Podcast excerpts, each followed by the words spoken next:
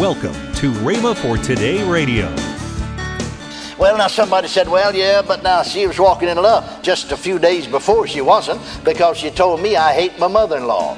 But she got over into love. She said, what am I going to do? I said, act like you would if you did love her, because you do love her. I mean, if you don't love her, you're a murderer. You read that fifteenth verse. We read, you know, the fourteenth verse a while ago of First John three. We know we passed from death unto life because we love the brethren. He that hateth his brother is a murderer. Isn't that what the next verse said? And you know that no murderer hath eternal life abiding in him. If you're born again, you have eternal life abiding in you. You have the life of God abiding in you. You have the love of God abiding in you. Amen?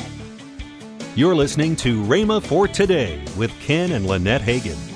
Today we continue the series, Love, The Way to Victory by Kenneth E. Hagin. Stay tuned as we listen to this powerful, timeless teaching. Also, later in today's program, I'll give you the details on this month's special offer. Right now, here's Kenneth E. Hagin's message. And so she said, uh, uh, and so they hadn't spoken to one another in twenty-five years. An only sister and an only brother had no communication with one another over a quarter of a century. She said, I said, I see what I've got to do before I get in that healing line. I've got to call him and ask my brother to forgive me. And so she said, just as soon as that morning service is over, I found me a pay telephone. Now she knew where he lived, because he still lived the same place he had lived. Didn't have his phone number, but went through the operator and got his home phone number, talked to his wife and got his office number, and phoned him. And the minute she said, told him who she was, oh, he said, I'm so glad you called. I've been thinking about calling you. She said, well, I just wanted to call you and ask you to forgive me. I was wrong. I did wrong. Oh, no, no, no. He said, you wasn't to blame. It was me.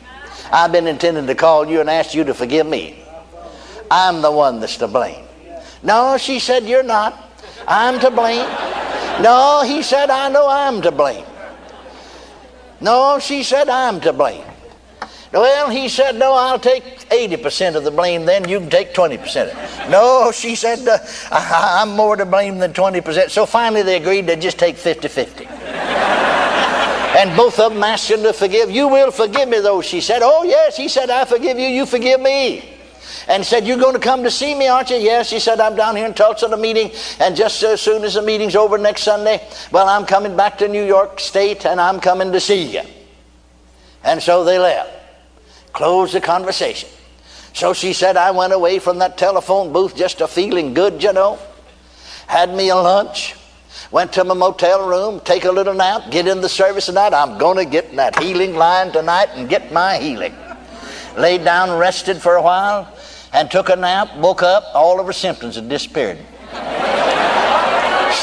She said, she said, I came out to the service that night and tried to find something so I could get in the healing line. Never felt so good in my life.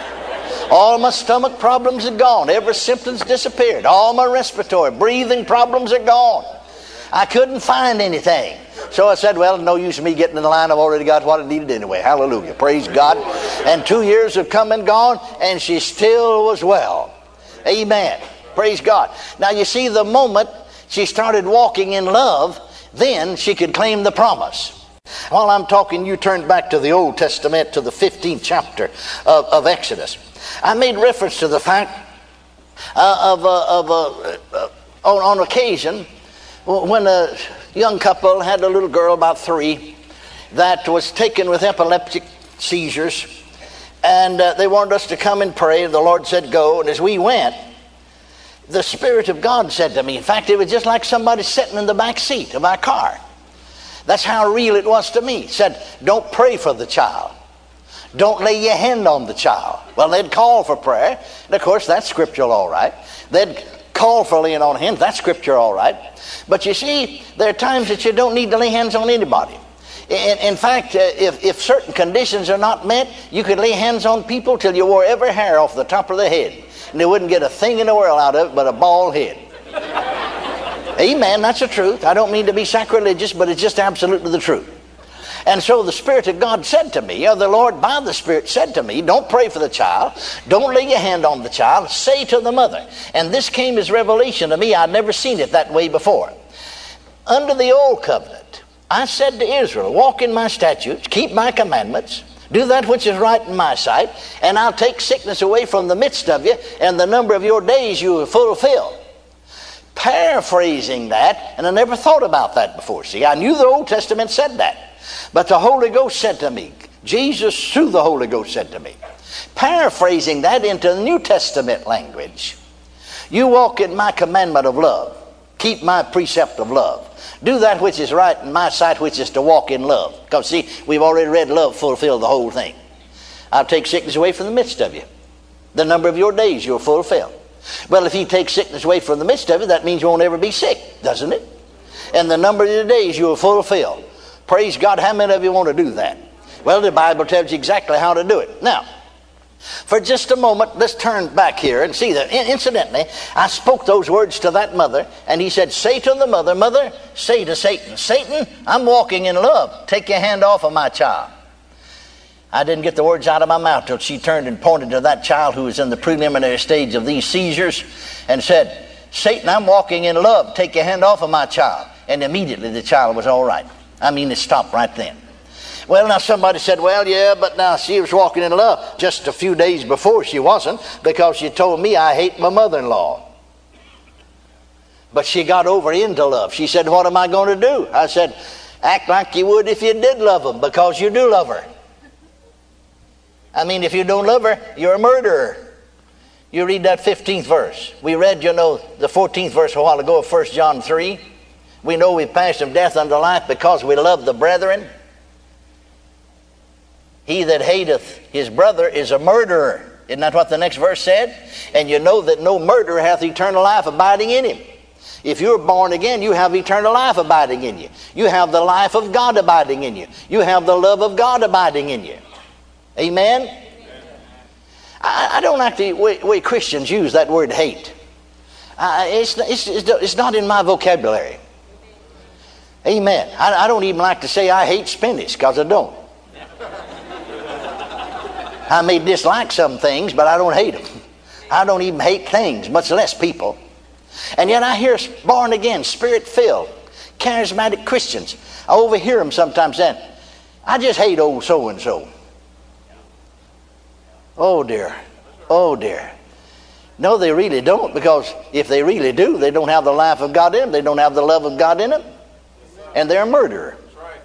But what's happening is that that love that is in them, they're not responding to it, they're letting their natural thinking dominate them and their flesh dominate them. And they need to crucify the flesh, and that's hard, isn't it? That don't feel good. Amen. And they need to get their mind renewed with the Word of God and let the love of God abide in them and be made manifest in them. Can you say amen? Amen. Amen. And so, here in the Old Testament, now notice what he said. And, and let's see if it's available to us. Here in Exodus, the fifteenth chapter and the twenty-sixth verse, and said, that is, God said, if thou wilt diligently hearken to the voice of the Lord thy God, will do that which is right in his sight, will give ear to his commandments, and keep all his statutes. I will put none of these diseases upon thee which I brought upon the Egyptians, for I am the Lord that healeth thee. Now there's a little explanation here before we get into this, for the simple reason that if you read from the King James translation, you'll get the impression that God literally actually puts disease or sickness on people. Now, first of all, somebody said, well, that's what the Bible said. Many Hebrew scholars uh, bring out the point that in the some of these Hebrew verbs should have been permitted or translated into permissive sense, not the causative sense. And in fact, it should have been translated like this: the Lord will allow you to be smitten. The Lord will allow these plagues to come upon you. Now, you see, there are many other verses. Let's look at some of them. See, you don't have to know a thing in the world about Hebrew or homebrew, any other kind of brew. Amen. Just, just know how to read. Let's look at some more verses here that have been translated in the causative sense. And we'll see that this should have been in the permissive sense. Now, for instance, Isaiah, the forty-fifth chapter, the seventh verse. I'm reading the King James translation. It reads like this, that God said, I form the light and create darkness. I make peace and create evil. I, the Lord, do all these things. Now, I want to ask you the question, because you read the rest of the Bible. Does God create evil? No. See, if God did create evil, that would make God a devil. Now, God may permit evil, but he does not create evil. Amen. Amen. Amen. Now, look at the King James Version of Amos, the third chapter and the sixth verse, and it declares, Shall a trumpet be blown in the city, and the people not be afraid? Shall there be evil in a city, and the Lord's not done it? Well, you see, if God commits evil, then he has no right whatsoever to judge man for doing evil, does he? None whatsoever. But God has not done evil. That should have been permitted, uh, translated into permissive sin. He only permits evil. There's a vast difference between commission and permission. Can you say amen? Amen. Now notice again. Remember when in First Samuel, the sixteenth chapter, the fourteenth verse, turn and read with me, or write it down, look it up later.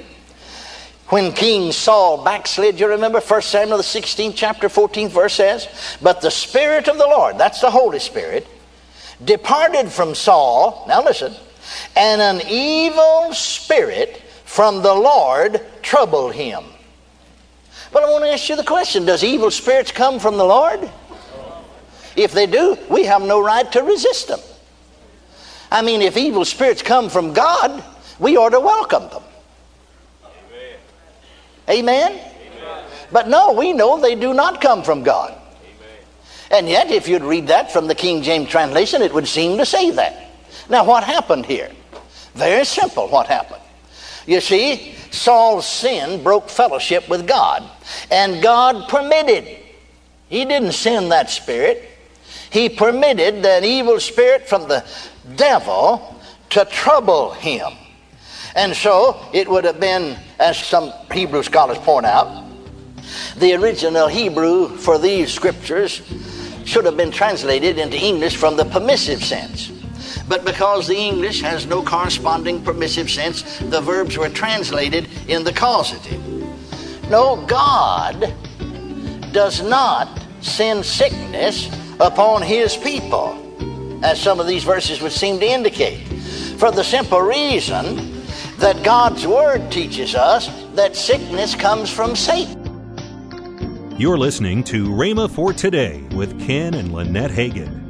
This month's special offer is the Love and Inspiration Package, the book by Kenneth E. Hagin, Love, The Way to Victory, and the four C D series by Ken Hagin, The God Kind of Love.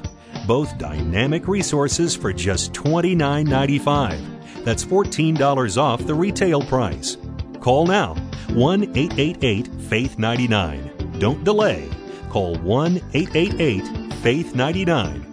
That's one eight eight eight, faith nine nine. Or if you prefer, write Kenneth Hagin Ministries.